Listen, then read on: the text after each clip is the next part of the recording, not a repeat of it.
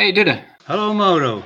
Alles goed met jou? Ja, met mij gaat het prima. Leuk dat je mee wilde doen aan mijn podcast. Ja, nee, graag. Laten we eh, direct maar beginnen met het onderwerp dat ik hier heb opgeschreven, wat uh, van deze tijd is. En dat is uh, de wietproef. Ja. Daar valt veel over te zeggen. En ik vraag me af, hoe, hoe kijk jij er eigenlijk tegenaan? Nou, met gemeende gevoelens. Ik bedoel, het is natuurlijk voor de coffeeshops is het mooi dat er een vorm komt van legale aanvoer.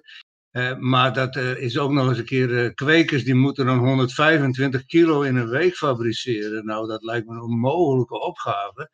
En, en hoe ik daar verder tegen. Ik, ik zou het, het. Het beste is natuurlijk als de koffieshophouders hun eigen kwekers aanwijzen. En dat je die gaat controleren op kwaliteit en op hoeveelheid. Want dat netwerk, dat is er al. Dus dan hoef je ook niet van alles uit te vinden. Bovendien heeft iedere kweker zijn eigen expertise. Hè, met allerlei soorten variaties. Dus dat lijkt mij het handigste om te doen. En mocht je het in een andere vorm willen doen, dan kun je bijvoorbeeld uh, in de vorm van een coöperatie. Dat lijkt mij dan het verstandigste. Want dan kunnen dus grote en kleine kwekers kunnen daaraan meedoen. En ieder heeft ook weer zijn eigen expertise met allerlei soorten. Dus dan heb je zo breed mogelijk scala. Dus dat, dat lijkt mij in feite de verstandigste oplossing. Maar tegelijkertijd zou natuurlijk het verbod opgeheven moeten worden. Want het probleem van de hele materie is het verbod. dus dan, want dan kun je dus wel de legale aanvoer naar de coffeeshops regelen. Maar dan zit je nog met dat hele uh, verdomde uh, repressieapparaat. Waar niet één beter van wordt en wat alleen maar excessen en, uh, oplevert. En een wissel op de samenleving trekt. Dus je moet dan tegelijkertijd dat verbod opheffen. Anders schieten wij als cannabisconsument en liefhebber er nog niet veel meer op, denk ik dan kunnen ze op een gegeven moment ook nog zeggen van uh, je gaat maar naar de koffieshop om je wiet te kopen en uh, je houdt zelf maar op te verbouwen. Dus dat zou je ook nog kunnen treffen. Ja. ja daar eh, ben ik het helemaal mee eens. Uh, een, een, kleine correctie op wat je zei van 125 kilo. Ja. Er is recentelijk nieuws over gekomen dat die grens van die in totaal dan 6500 kilo per jaar dat niet gehaald hoeft te worden. Dat is, uh, dat, daar zijn ze toch op teruggekomen. Dus dat is goed nieuws voor de, zogezegde kleine of, of craft uh, cannabis. Ja, maar ja, die coffeeshops moeten natuurlijk wel genoeg aanvoer hebben vanzelf. Zeker weten. Ja, en dan heb je natuurlijk nog het punt van, er zijn een uh, aantal coffeeshops die eraan meedoen, maar de meeste dus niet. En uh, is het niet zo dat die het dan misschien vreselijk druk gaan krijgen? Want daar, dit punt, hè, je kan ook uh, niet hasjes kopen in die uh, coffeeshops. Misschien later wel, en, maar dat zouden Nederlandse hasjes zijn. Dus dan kun je geen Nepal, Marokko of Turk, zo weet ik wat, of Citro, kun je dan niet meer kopen. Hè, en dan in die andere coffeeshops wel. Dus dan heb je ook kans dat het daar drukker gaat worden. Zou het niet? Dat klopt. Ja. Inderdaad, ik, ik zal die, die hash ook gewoon missen. Maar aan de andere kant, die hash zal er ook gewoon blijven. En er is ook wel een bepaalde kanttekening bij te stellen, want de hash die wij natuurlijk kennen uit Marokko, dat is hash die, die bestaat omdat het uh, illegaal is. Als het niet illegaal zou zijn, dan uh, was het gewoon in bloemen gelaten. Of dat mochten mensen het zelf in iets maken wat ze willen. Dat weet ik niet. Hè. Wij, wij rookten vroeger ook ketama natuurlijk. En dat was hele goede hashies. En dat is toch wel wat anders dan dat je de wit rookt natuurlijk. Ja heeft ook een ander effect. Maar ook hash natuurlijk uit Marokko is, er zit veel, ja, het is niet heel puur. Als in, als je hash zelf zou maken in Nederland, bijvoorbeeld door, ja. uh, door het te zeven of door het uh, door ijswaterextractie te doen, dan krijg je, je kunt een heel puur product natuurlijk maken. Ik heb zelf toen de tijd voor de 2008, want toen, oh nee, in 2010, toen hebben ze mijn pollinator in beslag genomen. Dus ik had zelf een pollinator, dus dan maakte ik altijd uh, mijn eigen hasjes. Dan uh, had ik wat uh, knipafval en dat had ik dan in een boodschappentas van plastic, zo'n plastic winkeltasje. En dan deed ik dat in de diepvries en dan liet ik dat 10 minuten draaien, zeg maar. En dan, nou, dan had je ongeveer misschien 6, 7 gram hashies. En dus het duurde een tijd voordat je een beetje hoeveelheid had. En dat perste ik dan in plaatjes van 70 gram. En dat was een prima spul. Dat waren vette plaatjes die je kon buigen. En dan dachten de mensen wel dat ik er uh, honing of weet ik wat doorgedonderd had om het zo lekker flexibel te maken. Maar, maar het was gewoon onzin. Het was gewoon hele vette, vette hasjes. Ja, dat moet een goede huis zijn geweest. Eh, merkt u ook dat je er zeg maar over tijd ook iets beter in werd? Ja, dat wel. In het begin daar moest ik wel even wat onder de vingers krijgen. En, maar weet je wat het aparte was? De mensen die wouden het niet hebben, want die dachten van ja, het was te groen en het was te, te flexibel. En dan dachten ze dat ik de zaak besodemieterde. Maar dat was helemaal niet zo. En, en die, toenmalige koffieshophouder die zei van ja, dat, dat spul willen ze niet hebben. Hè? Wij noemden dat nederzweef. Maar toen gingen we het op een gegeven moment uh, roken met z'n tweeën, een heel klein pijpje. En uh, toen, toen na tien minuten, hij zei man, ik ben als een bolletje gewoon. ik zei ja, en dan wil je het niet in de handel gooien gewoon. En toen kwam ik er een paar weken later, hij zei heb je nog zo'n plaatje? Ik zei ja, dat wou je toch niet hebben? Nee, maar voor mezelf. Dus, dus hij zag het niet geschikt als commercieel product, maar voor hemzelf wou hij het wel hebben. Daar kun je dus wel hele goede resultaten mee bereiken. Dat is een ding wat zeker is. Ja. Maar ja, kijk, eh, oh sorry, maar als je bijvoorbeeld Nepal wil hebben, of Turks of Katama, wat, of vroeger had je ook hele vette Libanon. Ja, kijk, daar kun je ook een liefhebber van zijn. Dan, dan moet dat er gewoon toch zijn. Maar als het hier wordt gekweekt en het wordt inderdaad op zo'n manier gemaakt, dan krijg je een zuiverder product dan wat je krijgt uit Marokko of een ander land? Ja, dat zou kunnen hoor. Maar ja, dat, dat, dat was natuurlijk vroeger ook al zo. Hè? Kijk, je had, dan, dan kon je niet zo te kust en te keuren tegenwoordig. Dan had je misschien één of twee soorten. En soms was er hele uitzonderlijk goede hasjes. En, en, en vaak was het uh, middel, nou ja, matig zeg maar. Maar soms had je hele goede.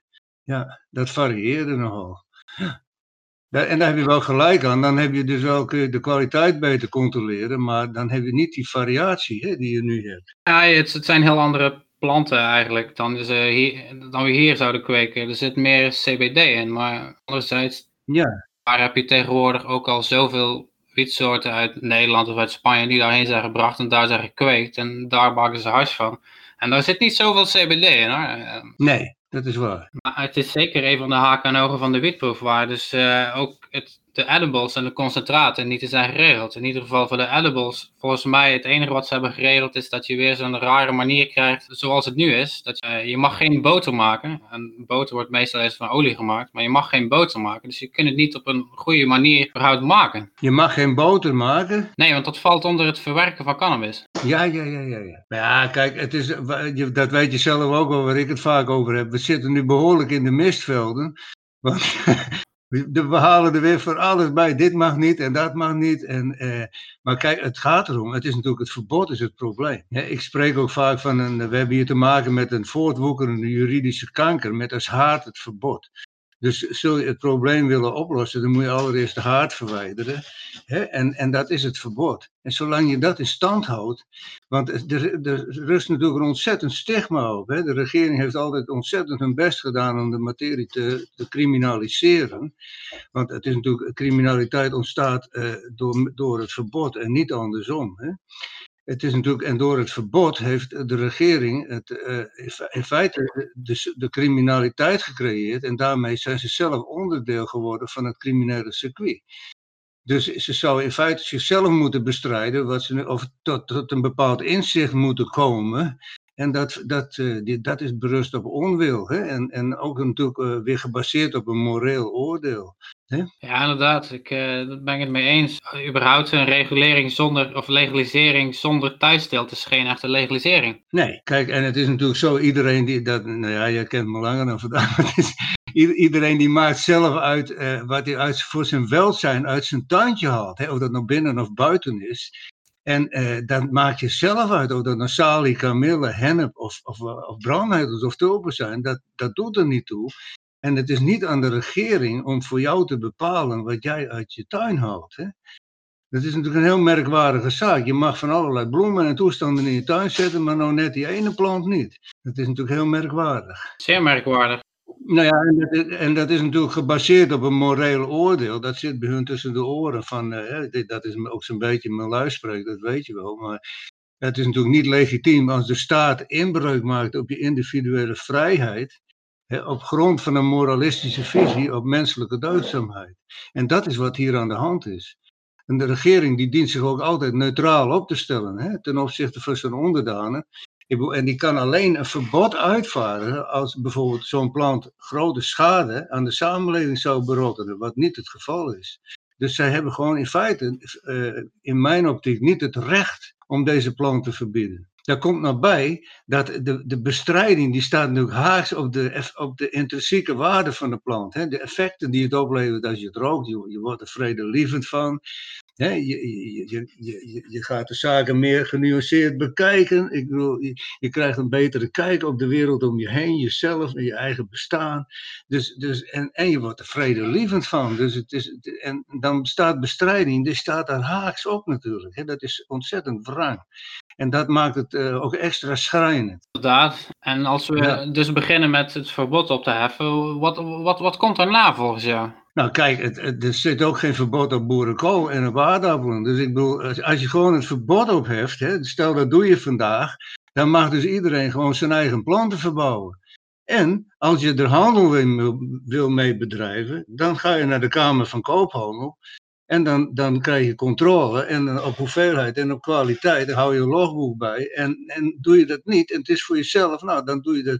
Je mag ook zoveel boerenkool verbouwen als dat je zelf wil. Ja, duidelijk. Ja, het is, het is in feite heel simpel. Hè? Waar wij, wij belanden vaak in allerlei zijpaden. En, en, en dat, is, dat is ook niet onbelangrijk, maar ik noem dat vaak wel mist. Hè? En dan, dan heb ik zoiets van: ik dwaal door de mistvelden en ik word beneveld door tekst dat is een beetje het idee. Ja, en het lijkt vooral teksten die er alleen maar voor uh, is om de rijken rijker te maken in plaats van uh, de bevolking zijn vrijheid terug te geven. Ja, want daar komt het natuurlijk wel op neer. Hè? Dat zeg je goed van uh, vrijheid. Dat is natuurlijk, het gaat in principe in, de, in het recht op zelfbeschikking. Maak jij uit wat er met je geest en lichaam gebeurt, of maakt de regering dat uit? Hè? En, en uh, ik zeg altijd, je moet zelf, iedereen moet zelf weten wat hij doet. Dat geldt voor alle drugs trouwens. En, het is, uh, en, en, voor alles trouwens. Het criterium is altijd, je moet met je gedrag een ander niet tot last zijn. En zo simpel is het. Ik bedoel, waar de vrijheid van jou uh, ophoudt, begint die van een ander. Ja, dat staat uh, haaks op uh, dat nieuws wat er recentelijk, wat ik deze week vond over die uh, undercover kannenvertegenwoordigers die gebruikt werden in de growshop handhaving. Ja, ja, daar heb ik iets van meegekregen. Het heeft ook in de Leeuwen Krant gestaan en dat Charlie van der Goot bemoeide zich ermee. En die man die heeft zijn zaak gewonnen, hè? die heeft gelijk gekregen. Dat alles wat in beslag was genomen, dat, dat, dat, nou, dat moet ze in feite weer vergoeden eigenlijk. Ter waarde van 100.000 euro, meen ik. En, en het punt is natuurlijk, er werd gezegd van, uh, omdat al het, en datzelfde heb ik met mijn rechtszaak in 2015 en 14, 15 en 18 ook gedaan. Van, uh, het waren er drie. maar, maar van, uh, uh, bewijsmateriaal wat tegen jou wordt aangedragen, dat moet de verdachte altijd kunnen toetsen op waarheid. Dus in mijn geval werd gezegd 200 kilo, dan zeg ik nou, dan moet ik dat kunnen toetsen op waarheid. En dat is een uitspraak van het Europese Hof in 1997 tegen een Zwitser en een Fransman. Die had een zaak tegen de staat aangespannen, ook namelijk op hetzelfde, van uh, het bewijsmateriaal, dat wordt vernietigd. Ik zei ten tegen de rechter toen ook in 2014. Ik zei, als er nou een moord gepleegd wordt met een pistool, dan ga je dat pistool toch ook niet weggooien. Nee. Bedoel, en dat, dat gebeurt met wiet altijd wel. Ik bedoel, eh, van alles wordt in de, in de, in de vrachtwagen, in de uh, vuilcontainer gesodemieterd, dat wordt vernietigd. En, en jij moet maar bewijzen dat het waar, niet waar is wat zij zeggen. Hè? En vooral wat bij mij geflikt werd, er werd dus een conservatoire beslag op ons huis gelegd. En dan is het zo van, uh, dan moet jij bewijzen dat het niet waar is wat zij zeggen. Hè? Klopt. En dat is met een gewone rechtszaak dus niet. Dus ik moest bewijzen dat ik geen 200 kilo had gefabriceerd, terwijl alle bewijsmateriaal in de container is verdwenen. En, en dat is dus in, strijd met een uitspraak van het Europese Hof. Daar zou meer aandacht aan moeten worden besteed. Vooral mensen die bijvoorbeeld gepakt worden met planten of wat. Ga eisen dat, je gewoon, uh, het dat het bewijsmateriaal boven tafel komt. En als ze dat niet kunnen, dan is de zaak ongeldig in feite. Zou ik denken. Dat blijkt nu ook wel met die growshop. Dat is een interessant punt. Ja, dat lijkt mij ook. Dat was het altijd al. Alleen nou, nou wordt het weer geaccentueerd door die uh, growshop-zaak. Maar dat speelt natuurlijk altijd. Ja, opvallend aan die uh, zaak was dat er dus ook in stond, zwart op wit, dat deze getuige die de, in de zaak heeft meegedaan, deze getuige heeft als vertegenwoordiger van Canna van 2015 tot januari 2018 steeds proefsgewijf incognito en onaangekondigd thuiskweker bezocht om te controleren of de thuiskweker zich aan de opiumwetsvoorschriften hield. Ja. Grap is dat hij dus in het voordeel eigenlijk was van de eigenaar, want hij heeft gezegd, hij heeft verklaard regelmatig te hebben waargenomen dat de thuiskweker klanten afwees. Ja, ik heb het gelezen. Ja, dat die klanten afwees, ja. Ik herhaal het even voor uh, de luisteraars, maar ik, ik viel er wel over toen ik dat las. Want ik was eigenlijk bezig om een, om een stukje te maken over die vrijspraak van die Grosjean, wat natuurlijk goed nieuws is. Maar toen ik dat zinnetje ja. las, dacht ik, wauw, hier staat het gewoon zwart op wit. Ja, het is natuurlijk, ja, het is... Uh, ja. Kijk, het is natuurlijk helemaal van de soorten waar we het hier, dat zeg ik, het is weer mist. Het is gewoon van, uh, die coffeeshops, die mogen natuurlijk een product verkopen wat niet verbouwd mag worden. Hè? En dan gaat de staat er vervolgens, die gaat daar belasting op heffen. Dan zegt de Hoge Raad, winst gemaakt in, een, in 2011, hè, april, uh, winst gemaakt in een coffeeshop is geen crimineel geld. Hè? Dan zeg ik dat voor de rechtbank, dan zegt zo'n officier van ja, nee, maar dat is de belasting die op de omzet wordt geheven, niet op het, uh, de wiet. Maar nou, de laatste maanden hebben ze alleen maar via loketten verkocht. Hè? Dus dan is er helemaal geen omzet van koffie en thee en weet ik wat. En er werd alsnog gewoon belasting geheven. En dat is dan alsnog vervolgens geen crimineel geld. Dus dat is een merkwaardige zaak. Maar al met al, met deze handelswijze, dan lokt de staat in feite de teelt uit. En, en de eh, het uitlokken van vermeende criminele activiteiten is bij wet verboden. Dus in feite creëren zij hun eigen criminele circuit. En, en dat, wat ik zo straks ook al zei, dat levert een aantal excessen op, een hele repressie. En dat, gaat een, dat trekt een ontzettende wissel op de samenleving. Alleen drugsbestrijding al kost 5 miljard euro per jaar. Hè? Dat staat in een uh, artikel van Bart de Koning. In en dat staat weer in het uh, politietijdschrift van 2016. En daar, daarin stelt hij dat 5 miljard euro wordt aan uh, belastinggeld betaald voor de bestrijding van drugs. En daar valt bijvoorbeeld dan de gevangenis onder, hè, de opsporing, de rechters, de reclassering, dus de hele ruitenmeteut met elkaar. En dan zegt hij van, en dat wordt door de politie onderkend dat dat zo is. En dan stelt hij van, wat heeft dat nou de laatste 40 jaar opgeleverd? En dan is de conclusie 0, niks. Ik bedoel, er is niemand die er een gram minder om is gaan gebruiken. De heroïne is een stuk zuiverder en goedkoper geworden. De cocaïne is ook goedkoper geworden. Er wordt 700 kilo wiet minstens per dag verkocht. En ecstasy staat onderaan de lijst van schadelijke stoffen. Dus eh, bij de RIVM. Dus waar, waar zijn die lui mee bezig? Die kwakken dus ieder jaar 5 miljard over de balk, wat je beter in de zorg of in het onderwijs zou kunnen steken. Dus het is in feite een hele schrijnende beweging. Waar, het is ook een vorm van werkgelegenheid, denk ik. Zeker. Een van de dingen die, uh, misschien een brugje, want wat ik vaak teruglees uh, als je iets post op Facebook, uh, dat, dan gaat het vaak over een zaak tegen de staat. En dat is ook iets wat we hebben besproken met de stichting. Ja. Wat bedoel je daar precies mee? Nou, dat, dat weet je natuurlijk wel. Maar een aantal jaar heb ik met Maurice Veldman en uh, Dirk en, en de, Ernst was erbij en uh, Hester. Hebben een heel gesprek gehad en dan wou een, een, aanklacht tegen de staat. Nou, in feite een, een beetje op de manier zoals Urgenda dat doet, heeft gedaan van, uh, omdat de staat nalatig is, dat, dus niet tot een uh, positieve oplossing proberen te komen, maar op politieke onwil, maar omdat ze nalatig zijn, uh, ontstaan er allerlei excessen die een wissel trekken op de samenleving en die uiteindelijk leiden tot het schenden van de mensenrechten. En dat is de, de, basis van het verhaal. En die excessen, dat kun je dus een, bijvoorbeeld dat mensen uit hun huis worden geflikkerd voor een paar planten dat de coffeeshops eh, de waar die aangeleverd wordt totaal niet gecontroleerd wordt. Dat die bijvoorbeeld maar een pond mogen hebben. En, en, uh, en nou ja, et cetera. Zo, zo, had ik een aantal punten uh, bij mijn pleidooi ook op een rijtje staan. Ik meen een stuk of veertien of zo. En dan nog 18 van de VOC erbij. Dus allerlei punten waarin je kan aantonen dat het schadelijk is voor de samenleving. Dus dat het in feite contraproductief werkt. En de oplossing is natuurlijk heel simpel. Je moet dat domme verbod opheffen en dat vind ik ook nog eens een keer, dat is ook nog een keer in strijd met uh, artikel 1 van de grondwet. Discriminatie wegens welke omstandigheden dan ook is verboden. en, en dit is wel degelijk een vorm van discriminatie waar we hiermee te maken hebben. Er zijn verdomme 800.000 Nederlanders of zo die boven of naast alcohol, alcohol iets anders prefereren. En daar niemand mee tot last zijn. en, en die worden behandeld alsof ze gewoon de, de grootste schurken zijn betijden. Er rust een stigma op kan ik nog een verhaaltje even vertellen. Tezijde, ik ben ook toch aan het kletsen, maar van, uh, mijn zoon die werkt bij, bij het GGZ en er was een, uh, een meisje die van 18, die had een kind gekregen hè, en die, die, die blode dus ook wel. En, en er werd door de, door de instanties werd gezegd van, dat zij mocht dat kind geen borstvoeding geven, omdat zij dus blode. Dus dan moet je dat, uiteindelijk moet je dat kind, en ze had het al twee dagen gedaan, en het werd haar verder verboden, want het zou nadelige invloed op de baby hebben, terwijl notabene de stoffen in borstvoeding zitten die in cannabis voorkomen.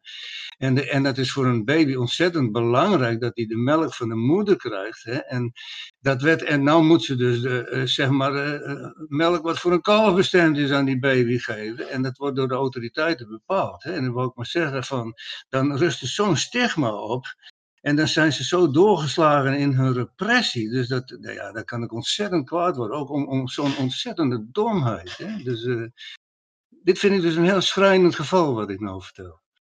Ja, ik, ik, ik, ik ken het een beetje van een uh, vriendin van mij. Die inderdaad ook bij het ziekenhuis aankwam. En zij was zwanger en zij kreeg de vraag, gebruik jij drugs? Nou ja, en zij dacht daar waarheid op te beantwoorden, maar ja, dat was een slecht idee. Tja, ja. Ja, en daar wou ik dus, wil ik maar mee zeggen, Mauro, dat, hoe, dat, hoe, hoe er tegen aangekeken wordt. Hè? Dat is niet meer op basis van, van reaal, reële waarheidsbevinding. Het is gewoon gebaseerd op een moreel oordeel. Zij hebben een moreel oordeel. Hè? en een moralistische visie op menselijke deugdzaamheid. En daar voldoet zo'n uh, meisje of vrouw niet aan.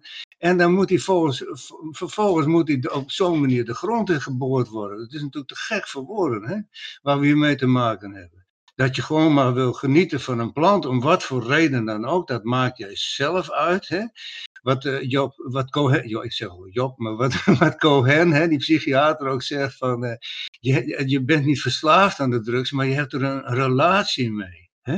Mm. En dat is een hele andere invalshoek. Die, die, mensen hebben gewoon een relatie met de plant cannabis. Nou, zo so be it. Ze zijn er verdomme niemand mee tot last. Het gaat helemaal, eh, dat, dat bedoel ik dan ook met die misvelden. Je kan overal over uitweiden, maar het slaat helemaal nergens op gewoon. Ze hebben het recht niet om jou dat te verbieden. Ik, ik denk dan ook wel eens, ik zou zo'n politicus wel eens willen vragen van, uh, van wie is nou eigenlijk dit lichaam hier tegenover jou? Hè? Is dat nou van mij? Is dat van de staat of is dat van jou? En dan wil ik wel eens horen wat hij zegt. En als hij zegt dat is van jou, dan zeg ik, dan wil ik daar ook graag de zeggenschap over hebben. Hè? Ja, zeker weten. Ja. ja, wij zijn het wel eens. Maar ja. Maar nou die zaak tegen de staat. Ja, ik werd op Facebook ook benaderd natuurlijk. Ik weet niet of jij er verder wat van weet. Door een, ik meen Virginia of zo. En die wil dan dat in Brussel aanspannen. Heb jij dat ook meegekregen? Of? Ik heb het uh, niet meegekregen, maar ik zat wel laatst in een of ander, uh, ja, in, in, de comments van een of andere jouw post. En uh, daar kwam het inderdaad weer op. Ja. Een van mijn vervolgvragen zou ook zijn, waar is het op spaak gelopen? Nou, het, het is op spaak gelopen omdat, ja kijk, ik moet daar gewoon wel medestanders in hebben. En ik wil dat beslist ook niet alleen doen, want dat, ik heb genoeg gesodemieten gehad, zeg maar, in kort door de bocht. En, en het liep ook stuk op financiën, hè. Dus het, eh, er moet op een gegeven moment wel geld op tafel kunnen komen om een, eh, een advocaat te kunnen bekostigen. Dus, en dat moet je met een, een, groep mensen doen, zeg maar. En hoe meer mensen, wij wouden dan in de vorm van een, uh, wat Maurice het ook, een bodemprocedure, meende ik.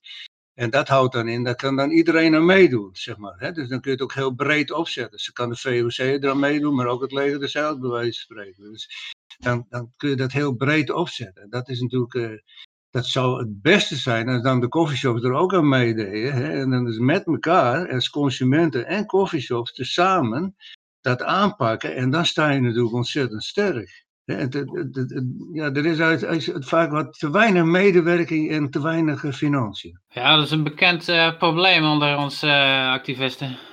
Ja, ja, ja, ja, we weten er alles van. Dat is een ding wat zeker is, ja.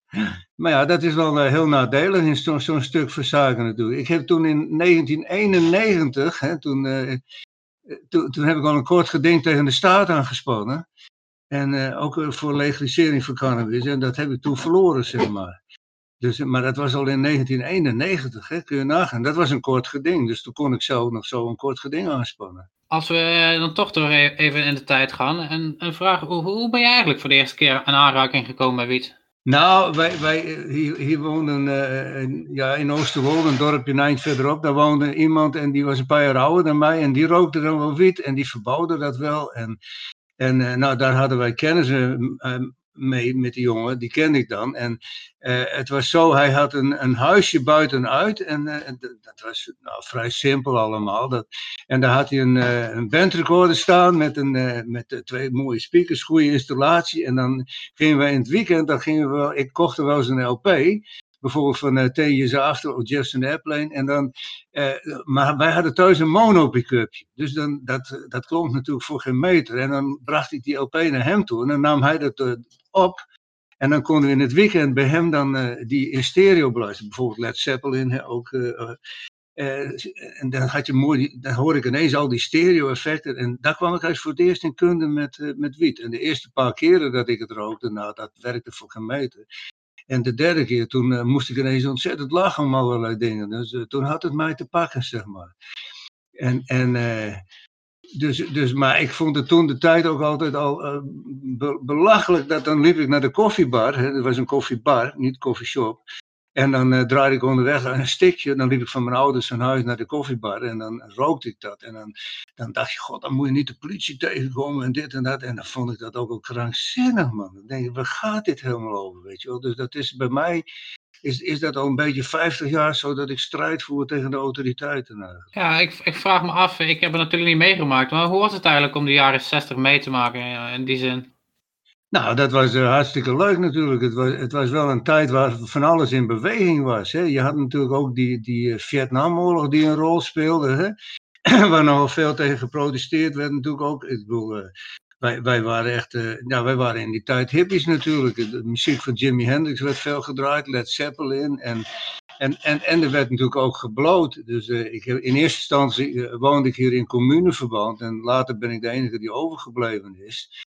Maar zo zijn we hier gekomen, ook echt van uh, terug naar de natuur. Hè? En, uh, en los van al die burgerlijke controle, zeg maar, wat je hier thuis zet. En we konden de muziek zo hard zetten als we wilden.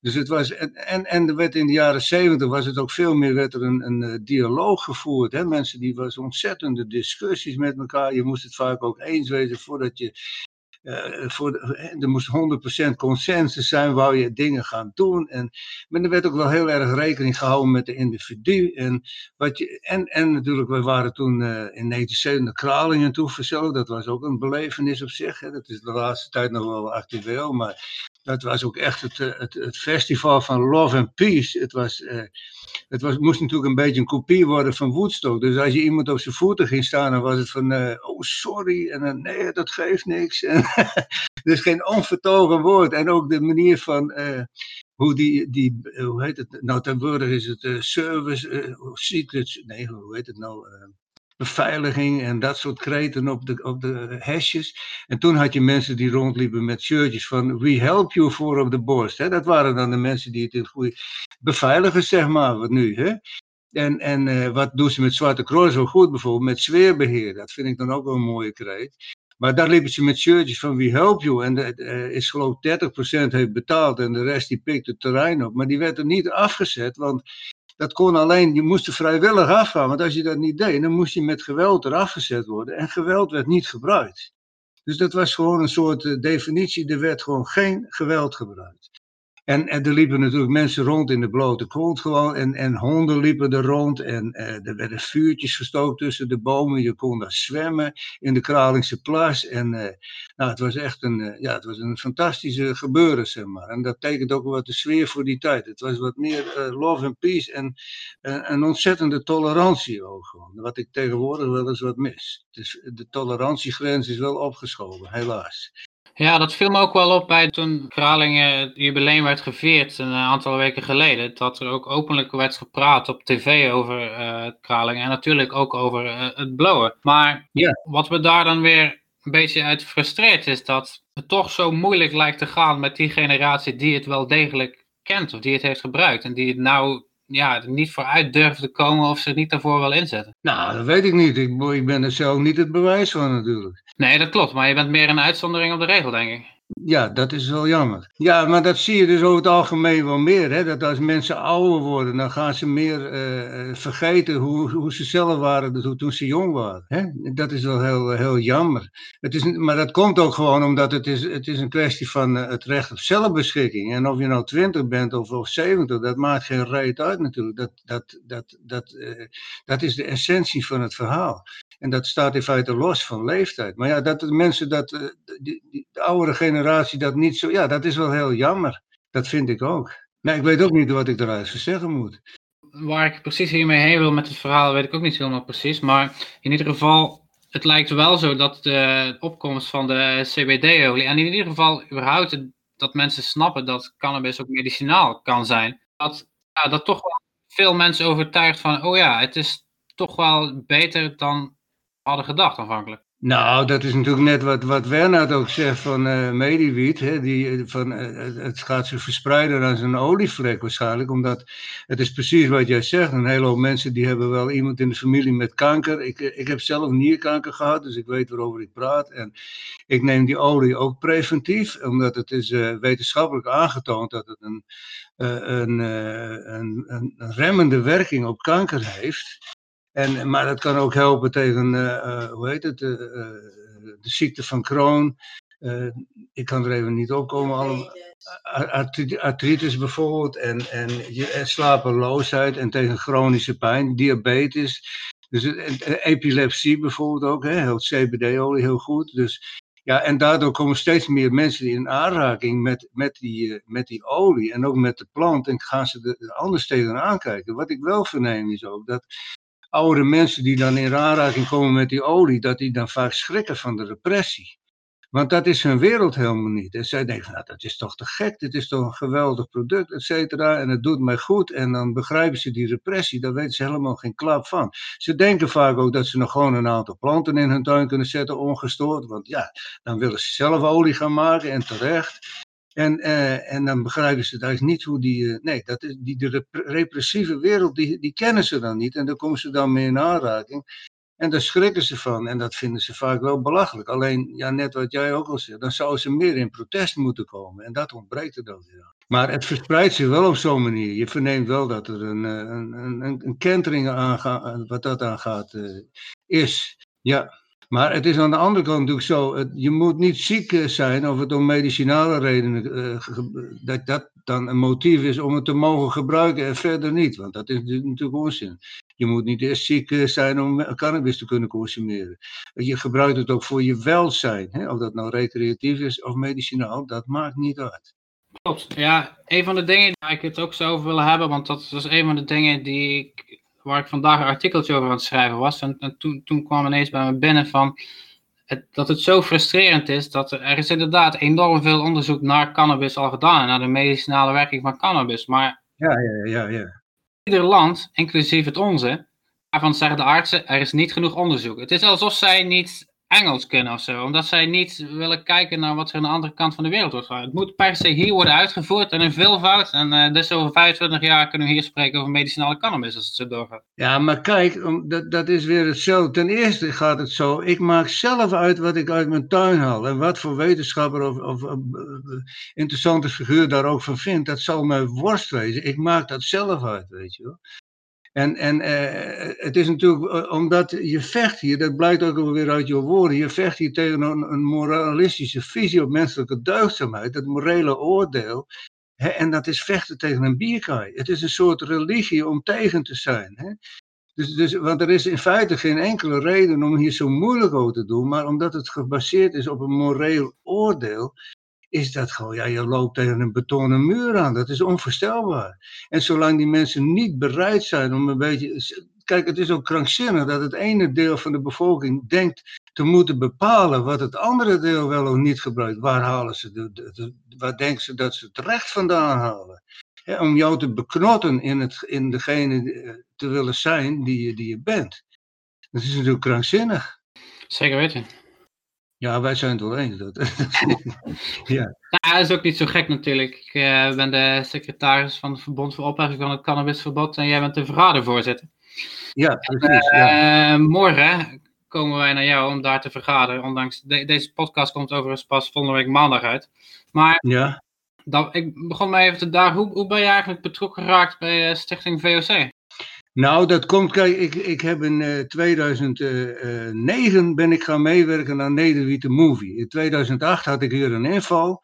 Ik heb een kort geding in 1991, had ik in 92 een inval, hebben ze me 16 jaar met rust gelaten. En toen in uh, 2008 weer en uh, toen in 2009, toen, uh, toen had ik contact met Nicole Maalstee en die kwam, had een paar documentairemakers, Hans Pol en Mike Kruisman. En die zochten een, een, kweker. En toen zei ik, nou dat wil ik wel gaan doen. En eh, dus via Nicole Maalsteek kom ik aan die documentaire maken. En zo ben ik aan die documentaire gaan meewerken. Nederwitte Movie. Heb twee jaar aan meegewerkt. En, en uh, toen, daardoor uh, werd ik ontzettend bekend. Ik werd de Kanageus en de, de Knuffelkweker. Die documentaire is drie keer uitgestuurd geweest in anderhalf jaar. Ook op het Duitse en Belgische televisie. Dus, en zelfs in Amerika werd ik, werd ik daar nog bekend mee. En, en toen dacht ik van, uh, god, dat is wel heel leuk voor mijn ego, maar daar gaat het niet om. Als ik nou wat wil bereiken, dan moet ik zien dat ik bijvoorbeeld een, een organisatie steun, zoals de VOC bijvoorbeeld. En toen had ik Dirk gezien bij uh, Knevel en Brink. En die hield daar een verhaal. En toen, de cannabis, en ik had hem ook eens ontmoet bij het cannabistribunaal, maar dat was me vage ontschoten. Maar toen zag ik hem bij Knevel en Brink. Ik denk, god, dat is wel te gek wat die man dus zegt. En toen ben ik uh, dus uh, gaan, me daarin gaan verdiepen in de VOC. En was ik ook nog niet zo handig met de computer. Dus maar in ieder geval, ik ben erachter gekomen en toen ben ik naar Den Haag. Daar was toen een vergadering. Er, was, uh, waren een stuk of vier, vijf man.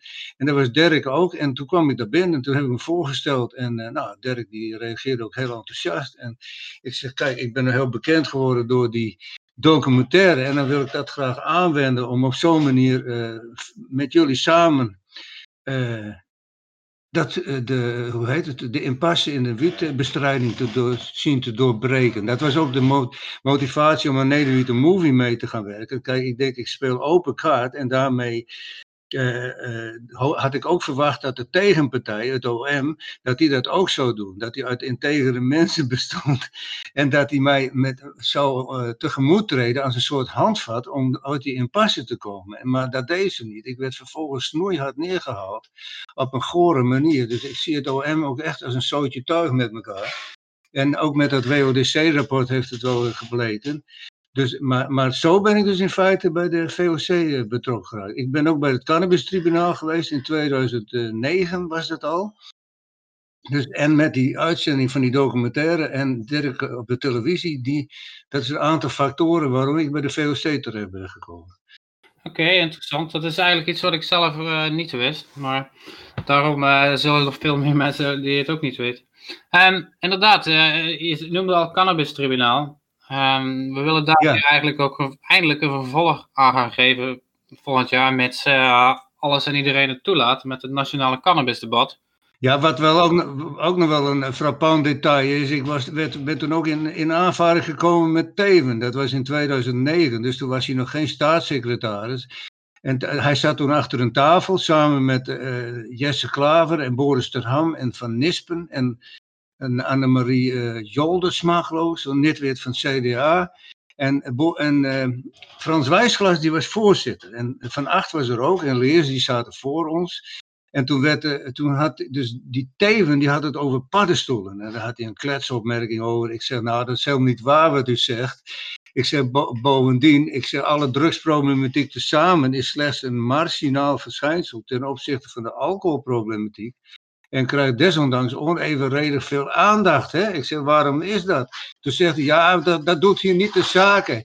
En ik werd pissed off. En ik, ik, ik zeg tegen nou, ik zeg, dat doet het, nou, dat vind ik anders wel. Ik zeg, bovendien, wie denkt u wel niet dat u bent om voor een ander te bepalen wat iemand wel of niet tot zich neemt, te, te, terwijl hij daar geen last van heeft. Ik zeg, dat is wel een he, hele domme en arrogante houding. En toen, toen drukte mijn zoon net die microfoon onder mijn neus en toen knalde dat de ruimte in bij Café Dudok. En uh, toen heeft hij me hele tijd uh, met zijn kop aan zitten te kijken. Hij was kwaad. Hij heeft ook verder later niemand een hand gegeven en is weggegaan. En dat jaar erop werd hij staatssecretaris in 2010. Dus, dus, en ik denk dat ik daardoor ook een hoop ellende aan hem te danken heb later, zeg maar. In die processen die tegen mij gevoerd hebben. Omdat dat een soort wraakneming was. Maar dat kan ik niet verder onderbouwen, maar dat idee heb ik wel. Maar dat was dus bij het Cannabistribunaal. Dus, en dat jaar erop ben ik er dus ook nog geweest. En, uh, maar dat is dus ook gefilmd, zeg maar. Dat staat ook nog op een documentaire. Maar dit is even een, uh, een anekdote.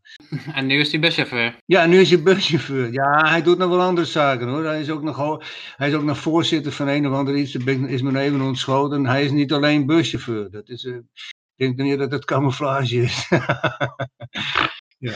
Klopt. Ja, een, van de meest legendarische momenten die gelukkig op, inderdaad op camera zijn opgenomen is de speech van Luke Hulsman natuurlijk. Ja, ja, precies. Ja, dat is ook, nou ja, dat is uit mijn hart gegrepen natuurlijk. Ik weet niet meer precies wat hij, maar ik weet wel dat ik het roerend met hem eens was, zeker. Nou, ik heb het hier voor me. Uh, criminaliteit is op zichzelf natuurlijk helemaal niks verkeerd. Het was crimineel om Joden niet aan te geven. Het was crimineel om homoseksuele handelingen te verrichten. Ontzettend veel dingen waren crimineel. Dus criminaliteit zegt werkelijk niets over de vraag of iets goed of verkeerd is. Dat, nee, dat is grappig dat je daar nou over begint. Want voordat we aan dit, uh, dit, uh, dit, deze podcast begonnen, toen dacht ik daar nog over. Ik denk, wat zei die man ook alweer? En nou, nou, nou herhaal jij dus hetgeen wat ik uh, probeerde te, te, weer terug te halen, zeg maar. Dat is wel heel erg frappant. Want dat is dus ook zo. Criminaliteit bestaat in feite dan ook niet. Maar dat is wat, wat, wat ook die Cohen weer zegt, psychiater Cohen, van je, je bent niet verslaafd aan drugs, maar je hebt er een relatie mee. En als je er een relatie mee hebt, dan is dat ook niet crimineel. Ja, nee, dat was een heel interessant verhaal wat hij erover uh, over, over, uh, had. Zeker, ja. Een van de aparte dingen die ik ook uh, vandaag las, is dat er uh, tegenwoordig meer cannabiswinkels zijn in Canada dan er zijn in uh, Nederland. Ja, dat zou kunnen. Wat dan ook weer door Tops en Tromp. Hè? Top, die psychiater bij de, bij de justitie, en Tromp, een journalist van ja, in Canada, doordat het gelegaliseerd werd, nam de, handel, de zwarte handel op straat ook toe, omdat die dan goedkoper was en uh, ze hadden niet genoeg aanvoer. Dus daaruit kon je dan concluderen dat legalisering leidde tot meer criminaliteit en dat het daarom alsnog verboden moest worden. Weet je. Ja, er wordt, kijk, dat is ook weer zo'n stukje mist. Dat, dat doet er allemaal niet toe. Ik wil zelf uitmaken wat ik uit mijn tuin haal. Hè? En, en dan klinkt het een beetje afgezaagd en lullig van ja, hij komt altijd terug op zijn tuintje, zeg maar. maar ten eerste ben ik tuinman en ten tweede van, uh, zo simpel is het natuurlijk. Jij maakt zelf uit wat jij uit je tuin houdt voor je welzijn. Ja, je mag uh, zeker je punt herhalen, want voor veel mensen die uh, zul je verder dan de, de films, zullen je nooit hebben gehoord. Um, dus Nee, dat denk ik ook niet. Nee, ik heb natuurlijk ook nog meegewerkt aan Frieske Himp. Hè? Dat was in 2013. Die heeft Ernst gemaakt. En dat is, uh, die gaat helemaal over mezelf.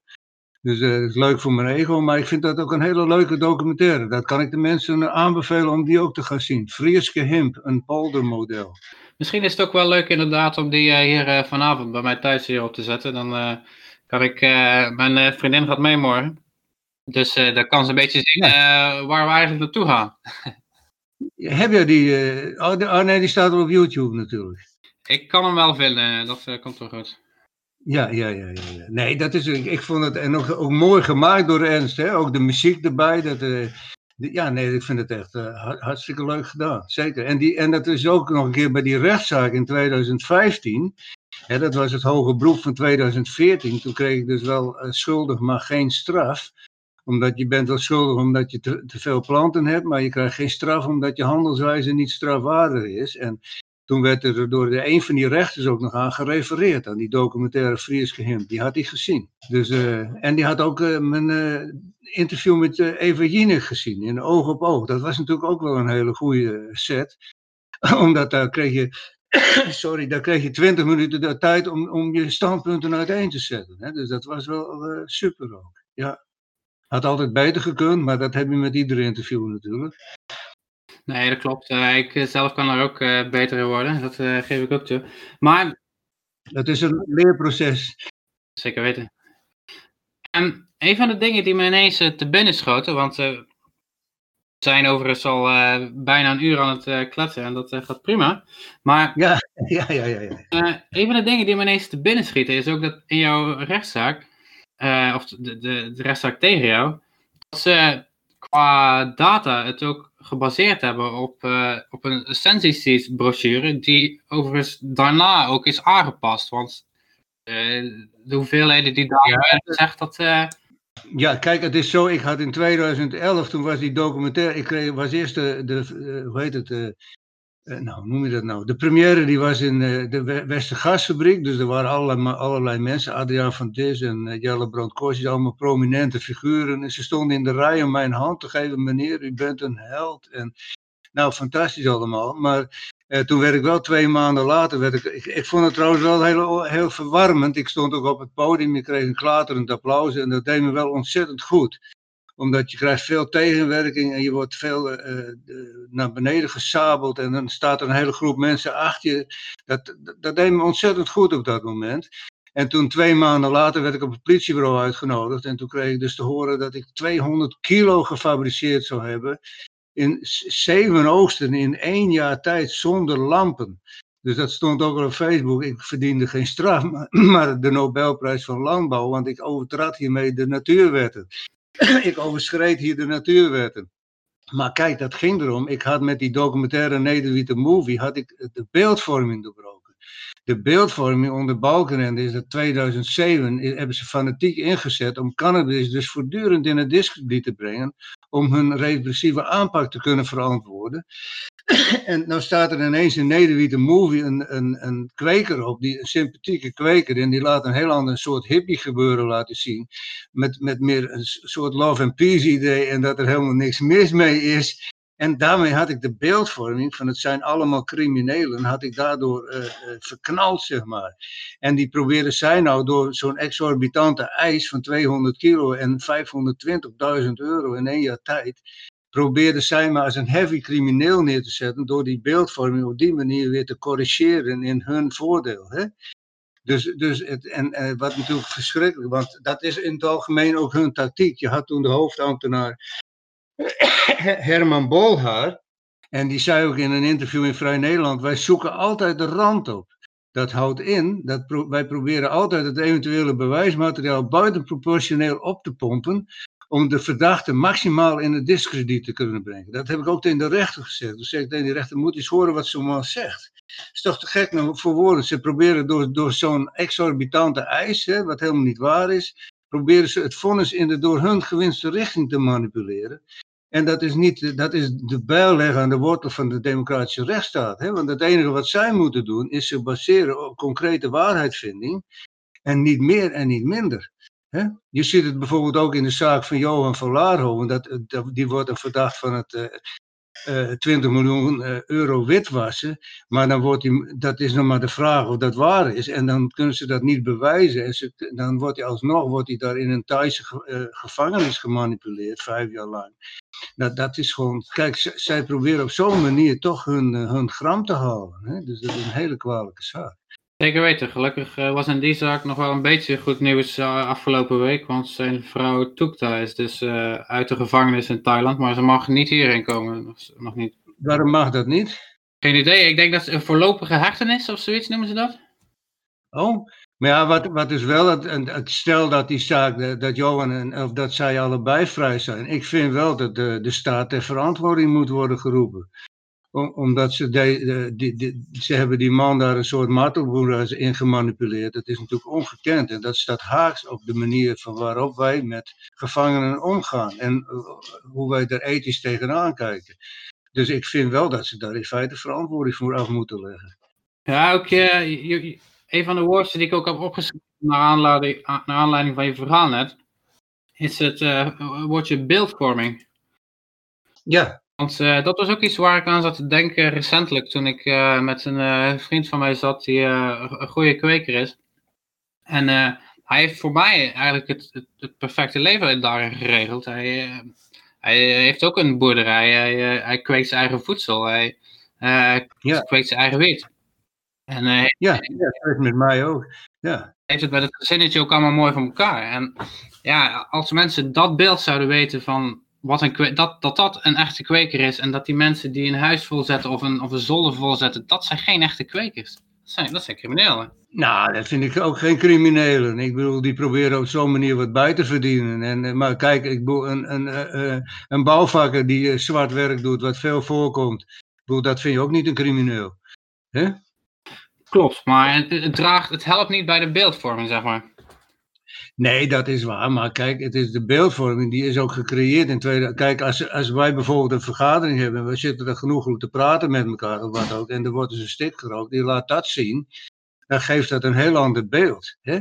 Maar dat doen ze niet. Ze laten. Vooral die Max Daniel, die was er nog een exponent van. Hè? Die man is dan hoge drugsbestrijding.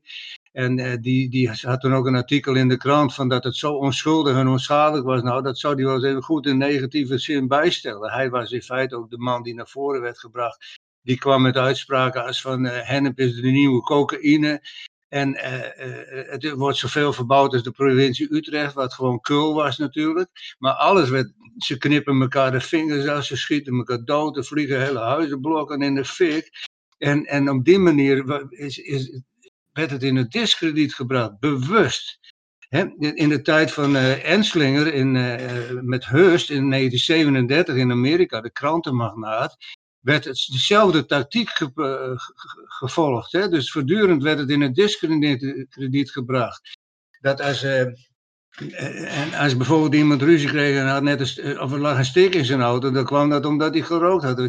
Die Enslinger, dat was dus het hoofd van de DEA, die man die had zelfs de uitspraak van als een neger, die, die, die, hè, die had voortdurend, bracht hij ook Mexicanen in het discrediet. Die, er werd ook het woordje marihuana uitgevonden, wat in feite een scheldwoord is.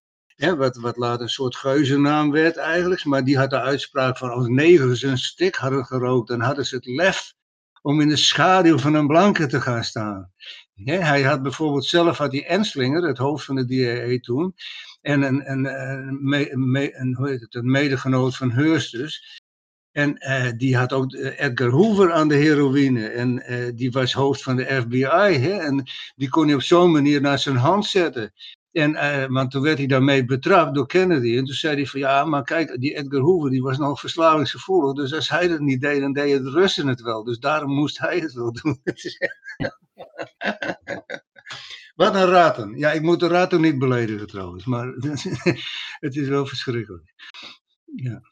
Nou, we hebben dus inderdaad bijna een uurtje uh, volgeluld. En uh, ik, ik, ik, moet zeggen... Ja, dat valt me niet tegen. Maar ja, dat zei mijn vrouw ook al. Van gooi er maar een kwartje in, hij, hij loopt wel door. zo, zo, is het natuurlijk ook wel. Want ik kan er natuurlijk het, van alles over vertellen. Ja. Um, ik uh, zie je morgen. Maar voordat we... Wil je nog iets kwijt voordat we deze podcast tot een einde brengen? Nou, wat, wat, ik, wat ik wel kwijt wil. Dat gewoon het, de kern van de zaak is natuurlijk altijd het verbod. En dus zul je allereerst, al, al wil je van alles naar de koffieshop regelen, of daarmee regelen, is prima, maar je moet allereerst of tegelijkertijd het verbod opheffen. Want anders hou je die hele repressie in stand. Kijk, je kan bijvoorbeeld in de koffieshop wel wiet gaan verkopen, maar als het op straat nog goedkoper is, ja, dan zal dus ook toch altijd zwarte handel blijven. Dus wil je dat nou gewoon voorkomen en, en wil je dus echt dat criminele, zogenaamde criminele aspect verwijderen, verwijderen, dan moet je gewoon het verbod opheffen. En dan, dan nogmaals, iedereen heeft natuurlijk het volste recht om zelf te bepalen wat hij voor zijn welzijn, hij of zij voor zijn of haar welzijn uit de tuin wil halen. En of dat nou cannabis is, of salie, of kamille, dat doet er allemaal niet toe. Dat maakt je zelf uit. Een ander, heeft, een ander of een regering heeft niet het recht om jou dat te verbieden. Maar dat, dat houdt ook in dat ze in feite voor jou gaan bepalen wat je wel of niet tot je mag nemen. En daarmee ben je verworden tot een uh, directe slaaf. Hè? En dat willen we niet. Bovendien hebben wij als Friesen nog op onze gedenksteen staan bij Warns van uh, Lauwerdeer slaaf. Hè? Dat houdt in lieve dood aan slaaf. Met andere woorden, baas in eigen brein. Dus uh, nou, dat zou ik het wel bij willen laten eigenlijk. ja, duidelijke taal. Ja. ja dankjewel dat je mijn uh, derde podcastgast wilde zijn, Dudde. Nee, graag gedaan. En ik, ik hoop ook dat je daar succes mee hebt. Gewoon. Ik vind het ook een heel goed initiatief dat je die cannabisindustrie hebt opgezet. Dus uh, ik vind eigenlijk wel dat je heel goed bezig bent. Ja. ja dankjewel. Ja, ik zie het persoonlijk als uh, economisch activisme. Ja, ja, ja, ja, ja, ja, ja, ja, precies. Nou ja, ik bedoel, jij bent ook een liefhebber natuurlijk. Ik, en ik, ik zou het ook, ik zou denk ik eerder zeggen van uh, ideologisch activisme. Dat, zo zou je het ook kunnen noemen, inderdaad.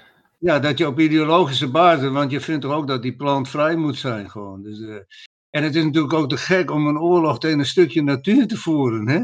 Het, het is geen. Uh, en Bart, het is ook niet de plant die bestreden wordt. Ja, dan wil ik toch nog wel even wat zeggen. Dat, het is niet de plant die bestreden wordt, maar het zijn de mensen die de plant. of die de geneugten van deze plant weten te waarderen. Die worden bestreden. Hè? Dat is een hele kwalijke zaak. En, en, en die mensen mogen zich wel eens goed achter de oren krabben waarom ze ons eigenlijk zo fanatiek bestrijden. Want dat zegt meer over hun dan over ons eigenlijk. Zeker. Ja, daarom is ook waarom ik jou eh, op deze podcast wilde uitnodigen. Al uh, als een van de eerste gasten. Omdat juist deze boodschap, die is wat er nu gehoord moet laten worden. Want het lijkt anders de verkeerde kant uit te gaan. Dus ontzettend dankjewel, Dylan. Nee, graag gedaan. Zeker. Ik uh, vind het, het was me genoegen om eraan mee te werken. Ik zou zeggen, fijne avond en tot morgen.